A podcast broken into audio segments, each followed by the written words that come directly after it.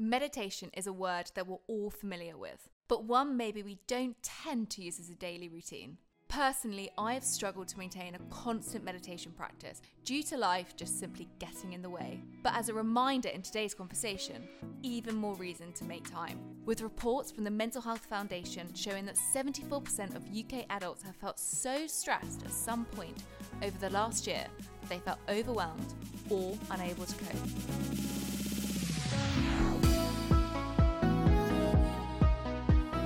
Start having these like incredible experiences where everything just feels like ecstasy and you're just like sitting there with no thought in complete silence and stillness and feeling so like full of love.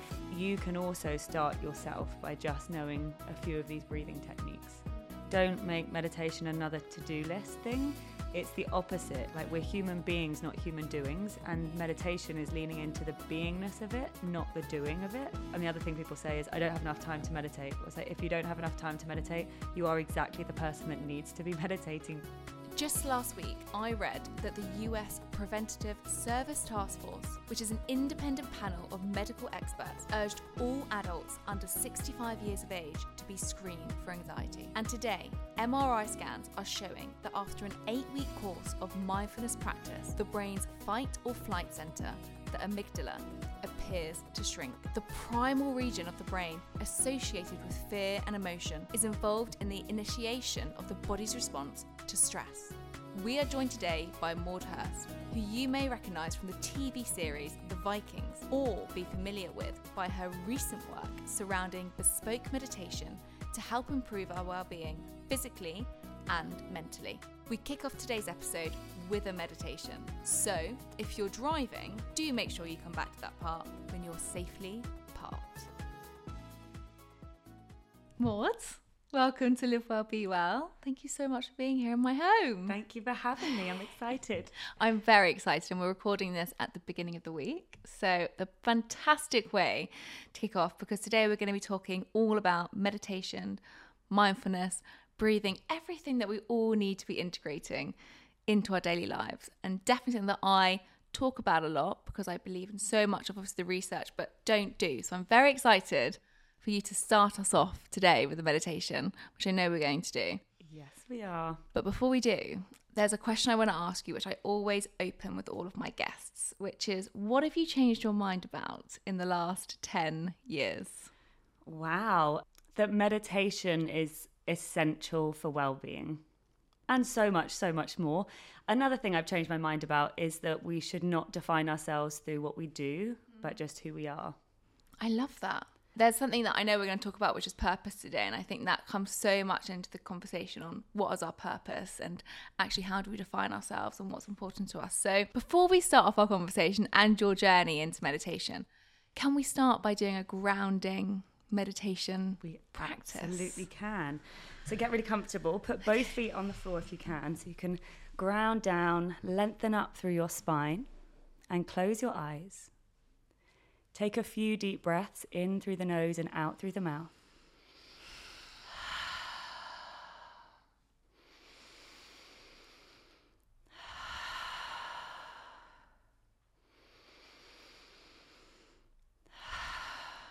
Slowly begin to switch your focus away from everything in the world around you. And just begin to notice your internal space. So notice your breath as it rises and falls. Noticing all of the sensations of your body. And then notice how you're feeling emotionally. And as you begin to feel how you're experiencing this moment, let go of all judgments, let go of expectations, and just allow yourself to be. And from here, beginning to come into a breath called coherent breathing, which is six seconds inhaling through the nose and six seconds exhaling through the nose. So when you're ready, exhale and inhale for one, two, three, four, five, six. Exhale, two, three, four, five, six. Inhale, two, three, four, five, six, and exhale, two, three, four, five, six. Inhaling and exhaling. Inhaling and exhale. And continue with this breath. And as you breathe, relaxing the body, this breath balances your nervous system. So it's balancing the parasympathetic and the sympathetic nervous system. The most powerful breath to really bring you away from stress and into calm. As the breath slows down, feel the body softening, and in turn, the mind quietening down. Take one more breath. Sigh it out. Wiggle your fingers, wiggle your toes. And then, whenever you're ready, just slowly flicker the eyes back open. Take a moment to readjust. How are you feeling? Oh, I feel. Actually, I feel like I really needed that. if I'm being honest, I feel. I actually totally forgot that we were recording them for one second. I feel like I should always start our podcast that way, even just for our audience to feel relaxed as they're listening. Yeah, and it's just a moment to stop from the pace of everything that's always happening. There's a kind of pace of society, particularly at the moment, that's so fast. Taking literally like three minutes to stop, mm. to breathe, it like centers you, grounds you, and also makes you really present in what you're doing rather than that like constant, what's next? What question do I have to ask? Or I'm listening to something, what else am I doing? Just be like, no, let's just be for a moment. What does Yeah. that feel like? it is that just be, isn't it? And I think that's the main thing around meditation is so many times we, well, maybe I'm speaking for myself personally, but worry about not doing it correctly or having too much of a busy mind. And actually, it's not about stopping that. It's actually just about being and allowing everything to stop for that moment. Yeah. So thank you for starting off our podcast with a beautiful grounding meditation. I'm going to save that now, and I can like re-listen to your voice in the morning on the on the podcast. so before we get into you know all the benefits, the advantages, how we can meditate, what the barriers are, which I'm really excited to explore with you in today's episode. I'd love first of all just to talk about your journey, which is hugely inspiring from somebody coming also from a creative industry you know, I really resonate with so much of the stress that being in a creative industry is and the pressures that come with it. So, would you be able to just give me a bit of your background into the actor and, well, say the actor or actress? I'm not sure actually what the right thing is to say. They say actor, but I'm like, fine. Actor. Fine with either. Actor. Um, and your journey into, you know, where you are today.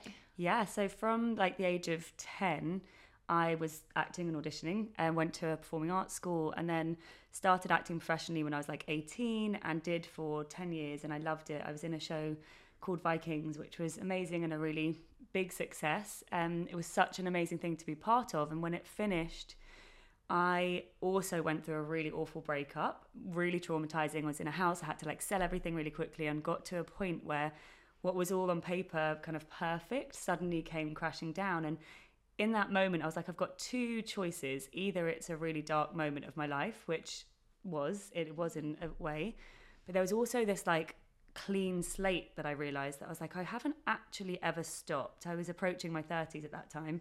And I was like, I don't think I've ever stopped to figure out what makes me happy, who I am at this point in my life, because I'd done it for so long. I'd identified so much as the actor. Um, and so I took myself on like a cliche yoga retreat and like break up with my friends. And I was like, let's all go to this retreat. And the teacher was just brilliant. Like she was amazingly confident. She actually had worked in the music industry. So she was also a creative. And she was so vulnerable, but with the vulnerability was like this huge amount of power. And I was like, I don't think I've seen that very often when someone can really talk about how they feel, be really vulnerable, and still come across as like powerful because I think society makes us think that emotions and vulnerability are weakness. So I was like, I'm kind of intrigued for that for myself because I was known as the I'm fine girl. Like I used to hold everything in and everyone around me could see I was in turmoil and they'd be like, How are you, Maude? I'd be like, I'm I'm fine. I'm fine. I've got it all sorted. Um, so it was on this retreat that I started having these moments where I was like, oh, I'm not fine, and I'm actually okay to explore this. So I started doing more and more of my own practices. Um, and then the girl who did the retreat was like, just go and train in yoga because the training is really intense, but it's like your own deep dive into your own practices. So I did a an amazing yoga and meditation training, and on that training, I did not go to to teach it. I just went for my own well-being, and it was just the most profoundly incredible experience of a group of people sitting around talking, exploring their own life experiences, the vulnerabilities the horrible parts, the good parts, and realizing like how similar we are and how healing it is to be able to understand yourself, to talk and use practices like meditation and yoga as like a soothing, healing thing. Mm.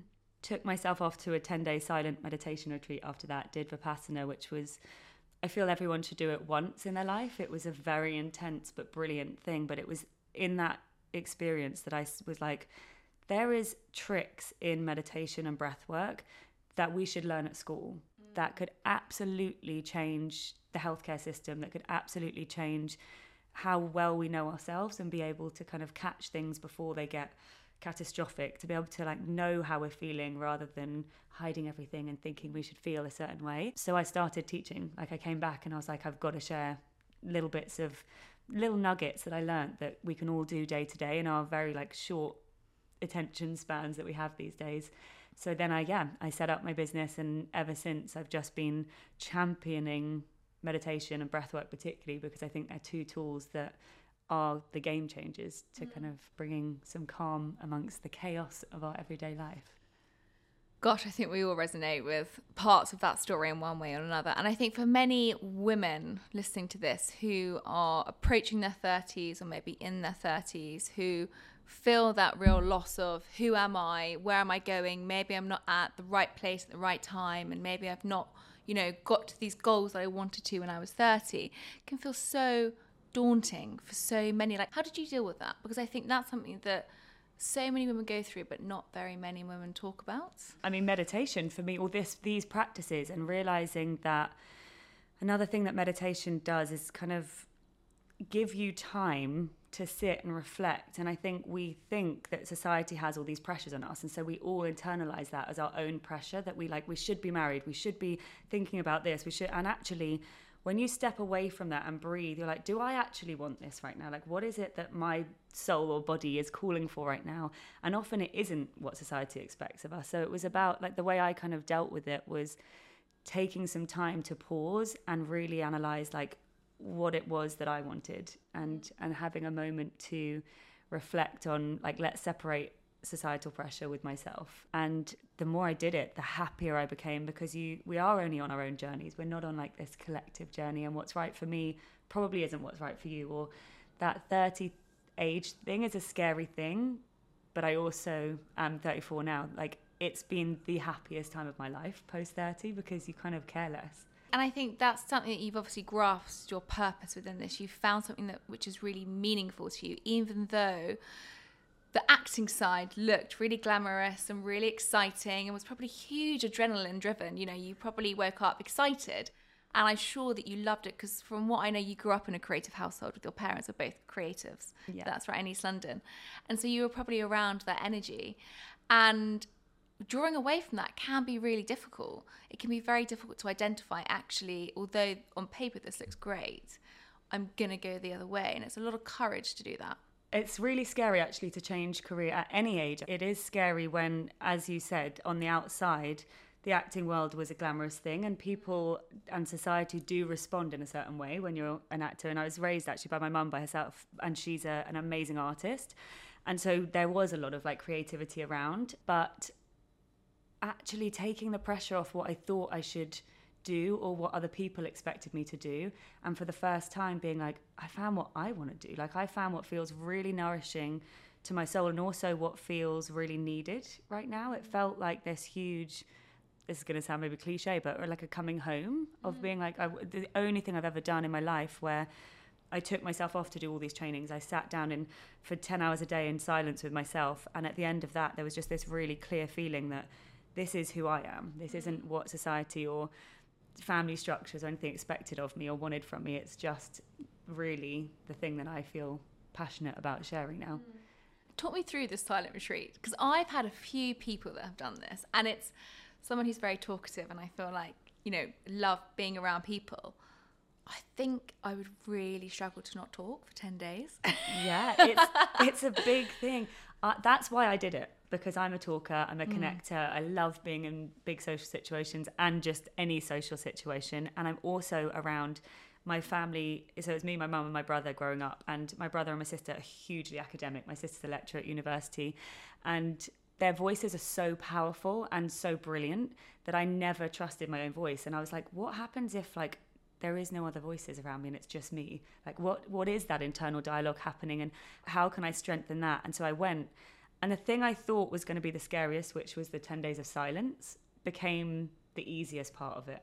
And that's what was so bizarre. It's like you get very used to being around people in silence, but it was the hard part is sitting for 10 hours a day with yourself. And physically, it's demanding because you're up and down for 10 hours a day, but mainly seated in meditation for that long. And then it's just like understanding what comes up in your mind, your behavioral patterns, all of the like self doubt and self sabotage. And then you start having these like incredible experiences where everything just feels like ecstasy and you're just like sitting there with no thought in complete silence and stillness and feeling so like full of love and connection. And so you go on this huge roller coaster in those 10 days. It's the most profound internal journey with yourself that I don't think you can get from any other kind of experience than wow. doing 10 days of pure silence with yourself. But was there any point during it you just wanted to scream? Because I would just be like, I need my voice to. Because I feel like sometimes if I stop speaking, I can feel more anxious because I'm suppressing an air. I don't know how you'd even say it, but that's how I feel like anxiety can manifest. This is why I'm really fascinated by it, by how actually you still work through that without using your voice. I feel like you should definitely go on a Vipassana yeah. one day. Um, you do want to scream at times. You also want to run away and get the hell out of there because mm. you're like, oh my God, 10 days. And like you go through, again, it's like every day goes through its own roller coaster. And the first like four days are tough. And then you have a breakthrough and then it gets tough again.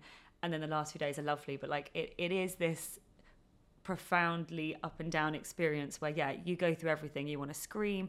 I in my head decided that i was pregnant halfway through just because my mind was playing so many games i was like there's only one way i can get out of here. Must be pregnant. Let's just let's go. And it was like completely all made up in my mind because i was physically uncomfortable and not wanting to sit in the experience. And it's just amazing where your mind and what happens in those moments. And then you come out afterwards and you're like oh no that was all my kind of excuses to try and leave. And then you stay with yourself and you feel so empowered afterwards. You're like, if I can survive this, the world's not that scary outside of these four walls. But it just shows how powerful your mind is. Yeah. The narratives it can make up, the self sabotage, as you said, all of these continuous words of self doubt. That your mind is so powerful in any given moment, and I guess that's something that I'm really grasping from from what you learned. Yeah, and I also wanted to say the last thing that was the most incredible. One on the eighth night, so I'd been meditating for 80 hours. It was a long, long period. But I went to bed, my whole body evaporated. I went to sleep, I could feel my body go to sleep, and then I could feel myself go to sleep, and I was still aware. Like I still had complete consciousness. And I was like, I'm not in my body. I'm still kind of meditating. I'm awake and asleep. And I had this like amazing experience where I was just consciousness in that moment. It was the most like amazing, profound, yeah, experience. Wow. And so, what age were you at this point? 30 it did it just before lockdown so it was t- the christmas of 2019 and so coming into your life now you're with somebody. Yes. We're in a happy relationship. I think it's always quite nice to show the hope that's like where you've come to where you are now for so many young women listening. And now you have energy rise which is all centered around meditation, mindfulness, breath work. So you really did do a deep dive into completely changing your career. Yeah, yeah, I really did. And, and I'm so glad I did because it keeps, as you said, like through lockdown, everyone was needing something like a, a practice that calmed nervous system, and uh, everybody suddenly got interested in meditation for the first time. So it was a really amazing space to be in where there was a toolkit that I had that could really like support people in a time where it was needed the most. Mm. Um, and yeah, a deep dive into my own journey and then a deep dive career change, change in life. And as you said, meeting my, my partner. It's, it's amazing when you do self work, how the external world around you changes as well. Well, I think that's what everyone says, isn't it? You have to kind of hate the cliche of heal yourself because I don't think you can ever truly heal yourself. You're always on a continuous journey. But it's always actually when you feel security in yourself that actually then manifests elsewhere. Yeah, it's uh, definitely in relationships. I've learned that. And like I kept hearing everyone just say, you know, you need to heal all parts of yourself and you need to learn to self to be in like a deep self love. And I used to find the idea of it almost like it was all selfish to, to love yourself and that it was superficial. And I've just experienced this understanding of it in a really different way, which is like accepting who you are the good, the bad, the ugly, all of it. Mm-hmm. And the more practice I did with that, I was able to show up in this relationship in such a different headspace and meet somebody who could handle all those parts of me and vice versa. And it's mm. become a definite truth for me that like, like you can only be loved by other people to the depth that you love yourself. How do you still manage? Because we all have these moments of self doubt, worry. It's just a part of being human. Yeah. And we have really stressful lives. But how do you deal with that today as opposed to how you'd have dealt with that five years ago, say? So five years ago, I would have just shut it down and pretended it was all fine and just continued without mm. pausing and stopping. And now I just allow some space whenever I feel really stressed and when things are kind of feeling overwhelming or, or I get the kind of negative internal thoughts. Instead of trying to push them away and ignore them, I've learned to go into them and to understand them. And so whether it's meditation or whether it's just me literally sitting and journaling, giving the space for whatever I feel to actually have a place to be there. And another phrase that I use all the time is that emotions are energy in motion and they want to move. And even, you know, science is also backing this up that actually things want to move through the body. We are naturally supposed to wait, like move the body when something traumatic comes, like dogs do when when something bad happens. They shake their body because it literally releases the trauma. We should be able to sit with the feelings that we have and allow them to be kind of processed in that moment, but we very rarely do. The thing that's changed for me is about stopping, pausing, being like, okay, I'm overwhelmed. Okay, I'm feeling anxious what is that actual experience in my body? Let's break it down into the sensations, sit with it, and then it begins to move and shift. Mm. Um, so, yeah, I think the shift is stopping, pausing, and feeling. Honestly, when you're talking about that, I'm just thinking about all the burdens of chronic disease that we live in today. And mm. so much, I think, is just, well, we know it's down to stress, as well as many other factors, obviously, you know, diet and exercise. And, but stress is such a profound part of that. And actually, the energy of keeping all that stress in and not releasing it actually does cause a lot of inflammation and is causing a rise in you know, the burdens of chronic disease that we see today. Yeah.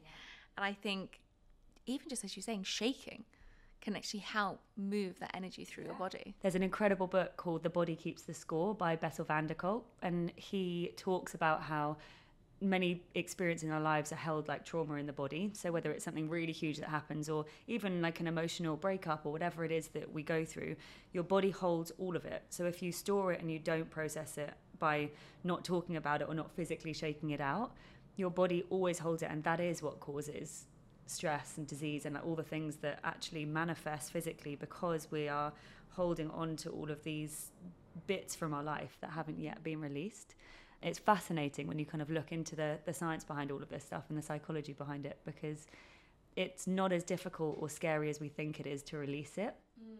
But we think we're so scared of it that we do the opposite and close down into it. I have a great nutrition fact that may surprise you. Frozen vegetables can be more nutritious than fresh. For once, some good news. Once a vegetable is picked at harvest and it has travelled for nearly two to three days to reach our supermarket shelves, it can be depleted by nearly 70% of its nutritional content. Frozen veggies, however, lock in their nutritional content as soon as they're frozen. So check this out. Fun fact number two. I have found a frozen plant based meal which is not full of preservatives, but is actually jam packed with the real nutrient food. And it delivers between two to four of your five a day.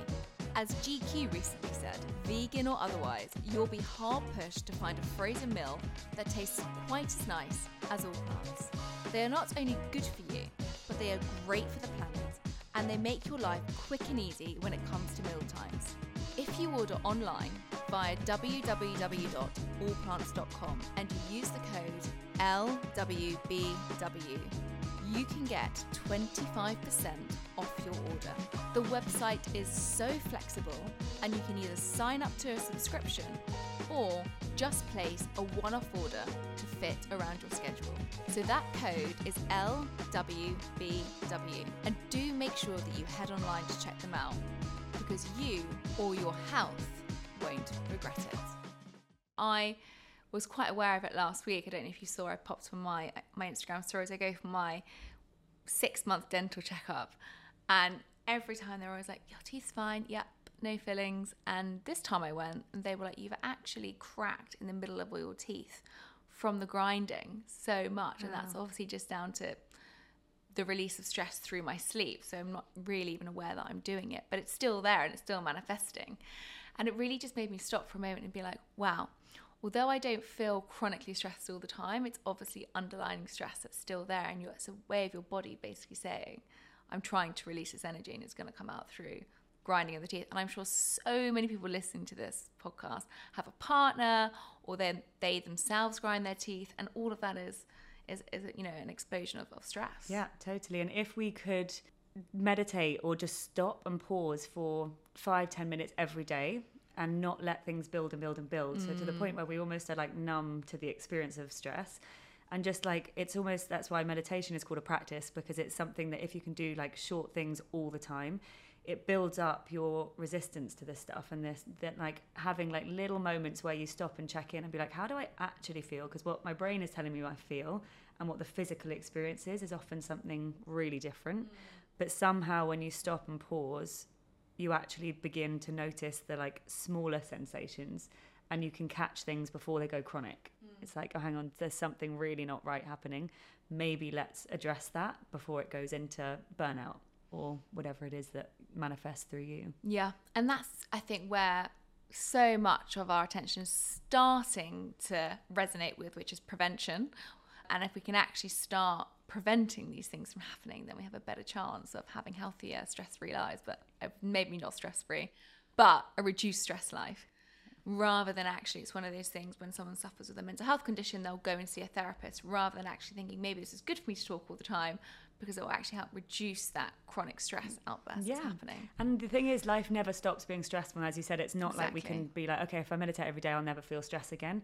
It's actually having the tools and techniques that when you do feel stressed, you know how to help yourself come away from it. So it's never about changing a life to the point where you just sit in bliss unless you're actually the buddha which very few people have achieved um, but that you can actually get just the toolkit there that's going to assist you for those moments where you do notice stress building Definitely. And I think that brings me on to my next question, which is demystifying meditation. Because I think 10 years ago, when we were speaking about meditation, or anyone who was speaking about meditation mm-hmm. that time ago, I always had this vision of like sitting cross legged, feeling, you know, a deep sense of calmness and having to be in the right setting. And actually, that's just not life. And nobody really has that type of life unless you are a Buddha or someone who lives in beautiful Bali and can go and sit on the shore and hear the waves. But most of us live in urban jungles and we just don't have that type of life. So, how can we look at meditation that's more accessible? Like, what types of meditation that maybe we can incorporate into our lives that suits us? Because there's not just one type of meditation, there's hundreds hundreds and hundreds and it's interesting that you brought this question up because i because i work in this field i hear so many people coming in with false beliefs about meditation and feeling that so much resistance to starting because I think on paper it's like let's start and I need to just sit and quiet in my mind or I need to start and my mind already needs to be silent. When I first started I was really skeptical and because I came from a very like academic surroundings I was like I need to understand the science of what is happening to believe that something is happening. So I spoke to an amazing neuroscientist called Dr. Tamara Russell and was like, what? And she's a specialist in mindfulness. I was like, what is happening in the brain? Like, can we get to a place where the brain stops working for a moment so we can give it a pause and a rest? And she was like, absolutely not. Like, it's the brain is a thinking machine, it's what it's designed to do. What meditation is, is like a spring clean for the mind. So it goes through this different process where you sit and you get focused, whether it's on breathing or body scanning. Your mind inevitably wanders because we're human and the mm. brain is doing that. Catching your brain wandering, so saying inwardly to yourself, Oh, I'm aware I'm thinking about the shopping list for next week again. And then being like, I'm going to redirect my mind into the breathing.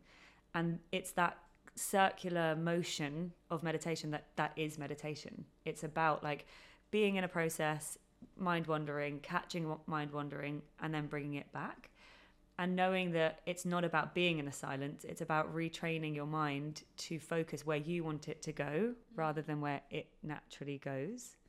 And another thing is that meditation at its simplest form is a practice of being with yourself. It's not necessarily, although for many people it is a big spiritual practice, it, it doesn't have to have any spiritual connotations. It, it is literally five to 10 minutes to an hour, however long you have, to just stop and be with yourself rather than the distractions of the external world. And whatever that brings up is what meditation is. It's just becoming aware.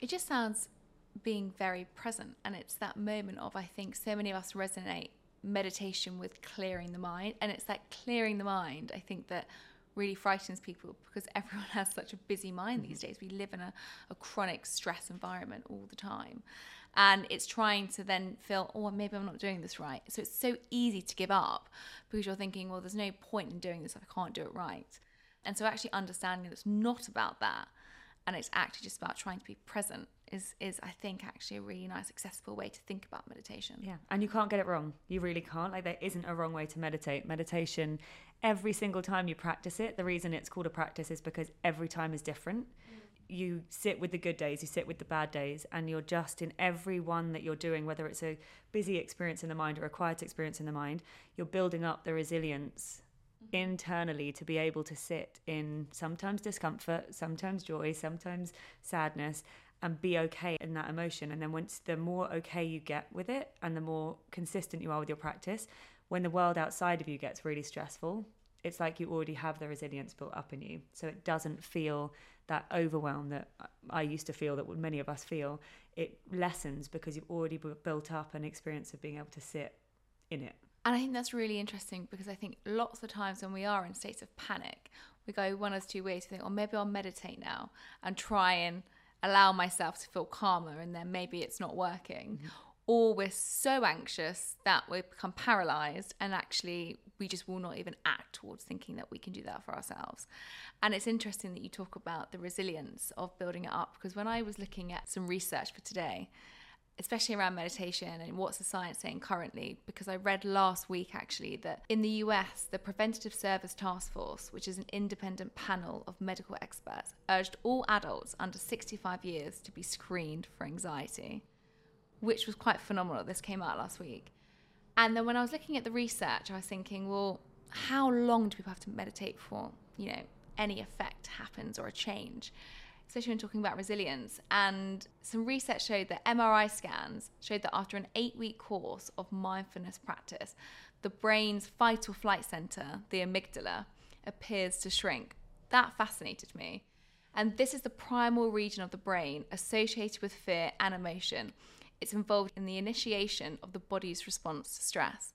So that's you can actually see it having a huge effect. And I guess that showed it was after eight weeks. And I guess that links in with what you were saying around the resilience that actually, if we put in that time, it can help us longer term with stress rather than in that moment. Yeah. Speaking about this before, that when you are really stressed, it's kind of when you can't be that still. Your body almost doesn't want to sit in it. So if you can start practicing and dedicate uh, eight weeks to doing little bits, you are giving yourself a chance to get to a calmer state before it gets too much so that when you feel stressed you already know the tool to use and another thing with stress and anxiety is sometimes they are the hardest things to sit with and it can be really helpful to use something like a breathing technique rather than thinking i just need to sit in stillness because stillness can feel physically uncomfortable in stress and anxiety because you feel all the feels and your body is feeling anxious. And what is physically happening in your body with stress and anxiety is your breath just moves into your chest.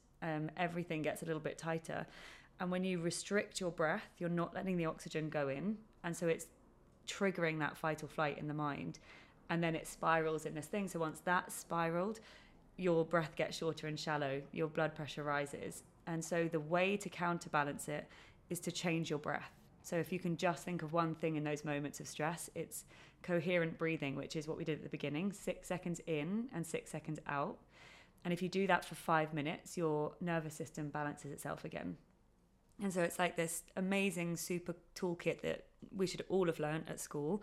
That if you, yeah, do it for five minutes when you're feeling super stressed, you are literally telling your body it is safe You don't have to be in stress. You're, you're, the signal that you're giving your brain is I'm not stressed. I'm I'm safe in this moment. And then all of that stuff rewires itself almost, uh, and the brain signal, the breath, the heart rate, everything drops. Mm. Um, yeah. So there's so there's so many really quick, simple tools you can use that don't have to involve a four-hour meditation practice as well and that's what makes it so accessible for people because when i was looking through your instagram and on energy rise and your Linktree i was seeing there was loads of references towards anxiety actually which kind of made me think oh is it more centered around anxiety? But when we spoke you said no most of the people that i speak to are just suffering with anxieties and i've attuned my practices more to that which i just you know don't find fascinating because i can see from these stats that we're seen to be in a chronic state.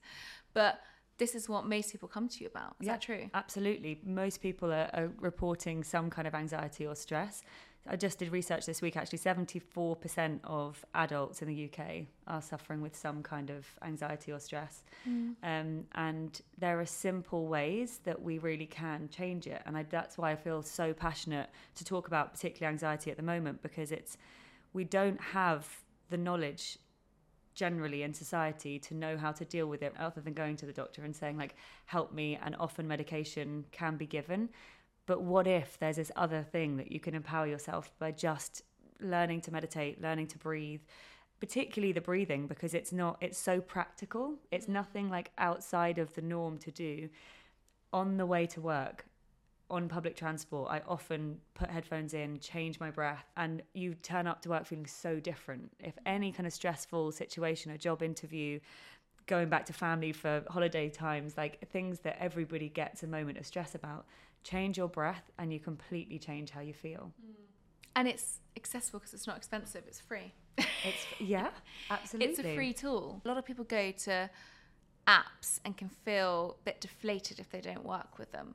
And so I think that's where I really want to explore with you like what are the different tools or apps or courses or just general techniques? Because you've mentioned a couple which is visualization breathing but i know body scans quite a big one for you and people might not be aware what that is but theta state there's so many different ones that i know you really shine in and people might never have heard of. Yeah never get put off a first time experience that doesn't resonate with you. I think we're so built we're built so differently.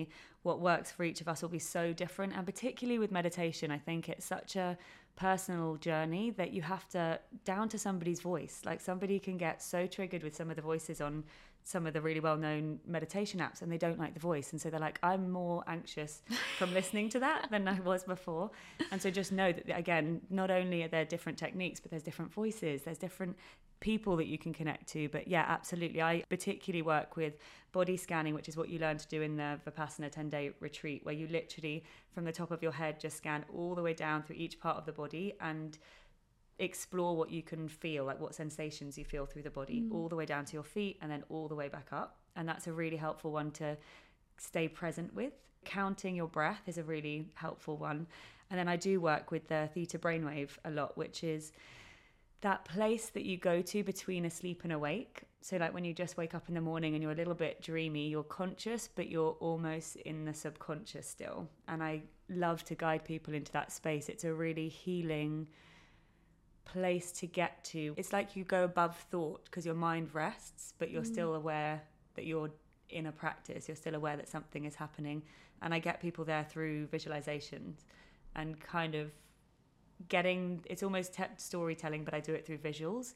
Um, and I can really tell when people sink into a very deep state of the theta because it, they come out and it's almost like you've had a three hour power nap in, in 20 minutes. It's a really beautiful, easy accessible meditation. I guess that's one a good one to do in the afternoon if you're feeling exhausted. I've heard this a lot of people saying when I um, did a four week course in um, transcendental meditation. She was always saying, actually, it's deeper than sleep. You actually feel rejuvenated when you come out of meditation, but it's also quite hard to grasp that unless you've gone through that sink of actually feeling that you are rested. Because normally you think, well, I just want to have a quick power nap. That might be better. But I think actually knowing that it is as deep as sleep is, is quite powerful. The science is definitely catching up on that now. They're mm. realizing mm. that your body goes into getting all the benefits. And I, I talk about this a lot with people that struggle with sleep, that part of the reason we struggle with sleep is because we get obsessed with the falling to sleep and you can't force yourself to sleep you have to fall into it. Mm. and so a really lovely way to readdress that is to realize that you don't actually need to be asleep for your body to reset. You can actually go into a deep relaxation or a deep meditation and know that you are actually getting all of those same benefits both for your mind and your body. So i often do yoga nidra which is you, each part of the body you kind of name it in your head and as you do you relax the muscles and then by the time you've got to your head i start at my toes and then you're normally asleep by the time you get to your head. But even if you're not you're so deeply relaxed that your whole system is getting a reboot. Oh wow. That's a top tip there for anyone who's struggling to sleep. Yeah. or you know i think sometimes when we're all working quite late and maybe we're not switching off and we've got our screens on it can actually be really hard to detach and think now i'm going to go to bed. Because we have so many things that are geared to keeping us awake even from our lights on the inside or yeah, our phones, whatever it is, we're so keyed to actually feeling constantly on. Yeah. So that's a really good one, I guess, to switch off to. We're programmed for like 15 seconds at the moment. Apparently, is where our attention span is heading towards. So it's so it's so important to have moments of like peace to try and bring our attention span back. I don't mm. want to be in a world where everything is literally like shiny, something shiny, something shiny. I kind of want to be in a place where I choose what I'm excited about rather than feeling overly stimulated all the time, which I think leads into this feeling of anxiety because we're so drawn to so many things. It's like, how do you make a decision when there's a million things to choose from? Mm. The biggest thing, especially when you're in that state of overstimulation, is actually making this a habit. Yeah. Because so many times, and I will put my hands up, I mean, I am one of these people who says, yes, it's really important and I'll do it, but I'll do it when I feel like doing it as opposed to making this a habit like cleaning my teeth every day. I don't think about because it's part of my habitual routine and i would never dare of not thinking cleaning my teeth for three days. But with meditation i think so many people still struggle to incorporate it even if it's for a few minutes a day into their routine. So what advice do you have for anyone listening to this to try and get this into their habitual routine, like cleaning their teeth? It starts small, five or 10 minutes is all it takes, and it takes 21 days to create a habit. So you almost have to suck it up for 21 days and just be mm. like, right, I have to change what I'm doing for these 21 days to know that it will then become part of the habit. But first thing in the morning is really good because you kind of catch yourself before you even get out of bed. Don't shift from that state into then getting up. As soon as you're up, you're on your screen, you're, you're back into your old routine. So integrating it as part of your like waking up process can be a really helpful one. As I say, break it down so it just it can be five minutes. Mm. It can be that simple to just breathe deeply, check in with yourself. I've actually started a new practice in the last few weeks with my members, which is just a morning check-in, one word, where before you get out of bed, you just pause, close your eyes, and just say to yourself, like, "How do I feel in this moment?" And you just give yourself that those few seconds to name the feeling rather than enter into the world in that unconscious stress and anxiety that we do if you've named it if you're like oh i feel a bit tired today or i feel stressed or confused you can then start to change it and mm. and kind of work your day differently around the feeling that you have i think that's a really big thing isn't it actually the first thing you do i think many of us end up looking at our phones yeah. and if you see a bad email or something on Instagram that can trigger a negative response, you then automatically feel quite alert and worried about it. Whereas actually, if you're tuning into how you're feeling, you're kind of giving yourself a protective shield to go into the day. Put your phone in the other room. That's the other thing I've really learned. It's so hard so to do, important. and it's it's become an addiction that so many of us don't realize that it's mm. that first thing that sometimes you're on it and you're like I do not remember the conscious thought of picking that up or even like I'm on Instagram and then I'm off Instagram then I'm on it and I was like what just happened? There was mm-hmm. some complete unconscious thing that was happening. So training that to be like, that's in a different room. You can still buy alarm clocks. You can still, you know, have your phone on loud in case there's an emergency call in the other room, but don't have it in the space that it becomes habitual without you realizing. Give yourself space to wake up calmly and to check in because you otherwise you are already in that really fast societal pace rather than your own mm. calm internal pace. And then another thing that I think, you know, just listening to this conversation all about the different types of meditation, what is the difference between meditation and mindfulness? So, mindfulness is the overall bracket for lots of different practices that get you present. So, you can be mindful in washing the dishes, you can be mindful when you're brushing your teeth. Mindfulness is the practice of instead of doing something unconsciously and thinking about 15 other things, you're doing it knowing like you're when you're brushing your teeth you feel every brush that you're doing. If you're out walking in nature you're actually like feeling your feet on the floor looking out at the colors and noticing. So that is like mindfulness is the practice of getting present.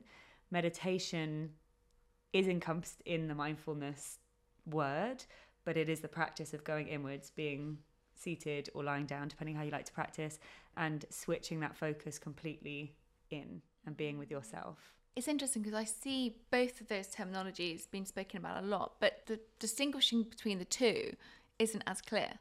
And then you kind of have breath work along the side of that. And then you think, well, which one am I meant to be doing? So for anyone listening to this saying, okay, well, this is really inspiring. I actually want to feel way more grounded. I mean, I'm sure everyone listening to this at one point is going, that's how I really want to feel. Where would you say to people, where can they begin? Like, where do they choose? Where can they start exploring these things? Start with breath work because it is the easiest thing to have and i think i've touched on this already but it's it, when it's so practical you don't have to feel like it's something really overwhelming and, and scary to do. A couple of breaths that i always get people to start with is coherent breathing that i've mentioned mountain breath which is four seconds in and six seconds out. It completely calms the nervous system. So it's a really if you are feeling anxious that one's a great one because it extending your exhale it really brings you calm grounded there's so many different accounts to, to head people towards. I've got an app, Energy Rise, which is 10 minute meditations, which is a really good place to start because you can do that anywhere that you are on the go. There's amazing practitioners, there's meditation classes through throughout London. We're in a really exciting time where there is a lot, so it can feel overwhelming, but know that you can also start yourself by just knowing a few of these breathing techniques. And I think that's really important, isn't it? It's actually just I guess, trying to integrate it into your day in the morning and then maybe trying to take to that next phase rather than trying to do it all at once and feel overwhelmed. Because it's quite interesting. I've read some research shows people get overwhelmed from meditation because they're trying to do everything at once. And I'm kind of thinking that might be the, the opposite of what we're trying to achieve is trying to make sure we're doing it correctly. And do all of it. And do all and of it at once. The other thing I always say to my members is don't make meditation another to-do list thing it's the opposite. Like we're human beings, not human doings. And meditation is leaning into the beingness of it, not the doing of it. And so it's the opposite of people. And the other thing people say is, I don't have enough time to meditate. I say, if you don't have enough time to meditate, you are exactly the person that needs to be meditating because meditation brings you more time.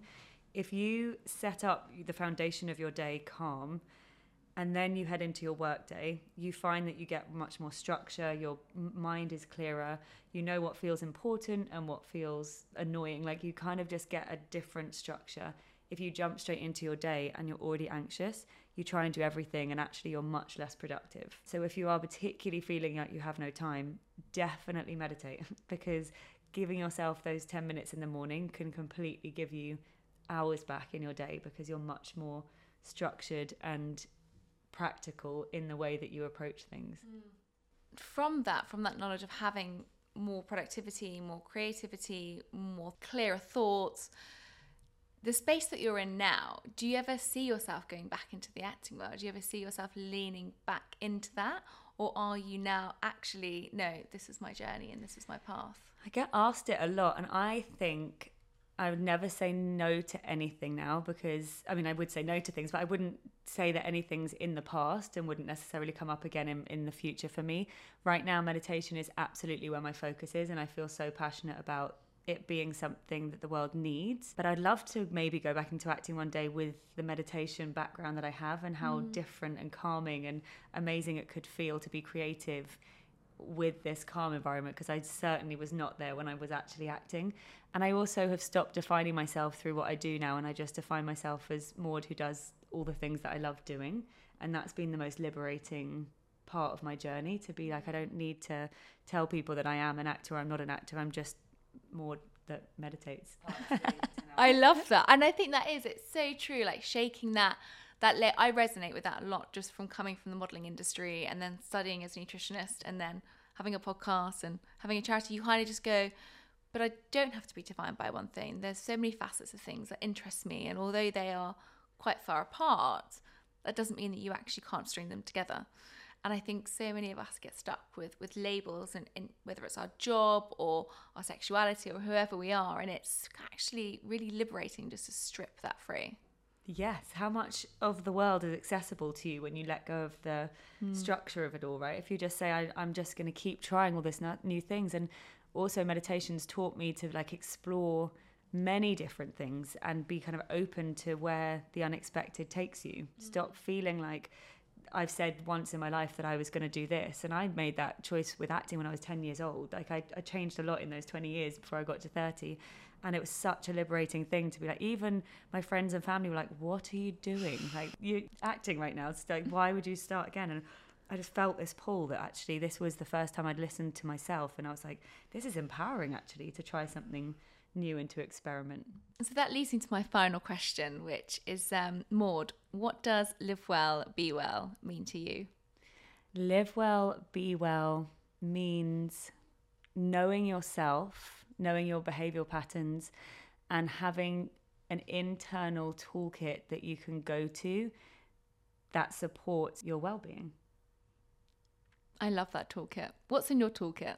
Breath work, meditation, rest. Never did that before, and I got sick last week with the autumn cold. And my old self would have been like, "I can't be ill. I don't like this. I'm going to keep busy." And I was like, "Listen to what you teach." I just like slept for two days, and then things move quicker.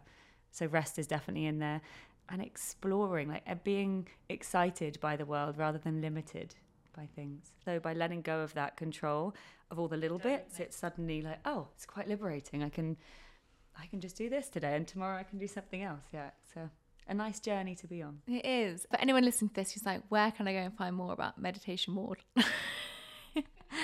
What's your handles? And please give all the information for Energy Rise. So Instagram, I'm at Maude Hirst. Um, Energy Rise is energyrise.co.uk. I have a members club for the mind, which is the most beautiful community. We meet online every week to do group check-ins, meditation, yoga, and then do retreats in person as well, which has been amazing. Uh, I have a, a, meditation app called Energy Rise, um, and yeah, growing in all ways meditation. Like that new things will be popping up, um, but for now, yeah, the members club for the mind and my meditation app are the best places to start. Thank you so much. Thank you for having me. Thank you for listening to this week's episode of Live Well, Be Well. I really hope you enjoyed this episode, and if you did, please can I ask one huge favour? If you could subscribe, share, and rate this podcast, it would mean an immense amount to me and all the fantastic guests who come on to share their expertise and knowledge with us. It will keep this podcast growing and it will allow us to continue making episodes. Until next week, I hope you all live well and be well.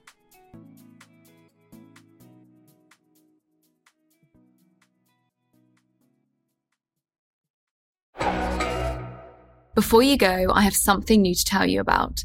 There's brand new bonus content waiting for you with every new guest I speak to. These are exclusively for my inner circle of Apple subscribers. To listen now, head to the Live Well Be Well show page on Apple Podcasts, where you can activate your free trial and you can enjoy the podcast without adverts.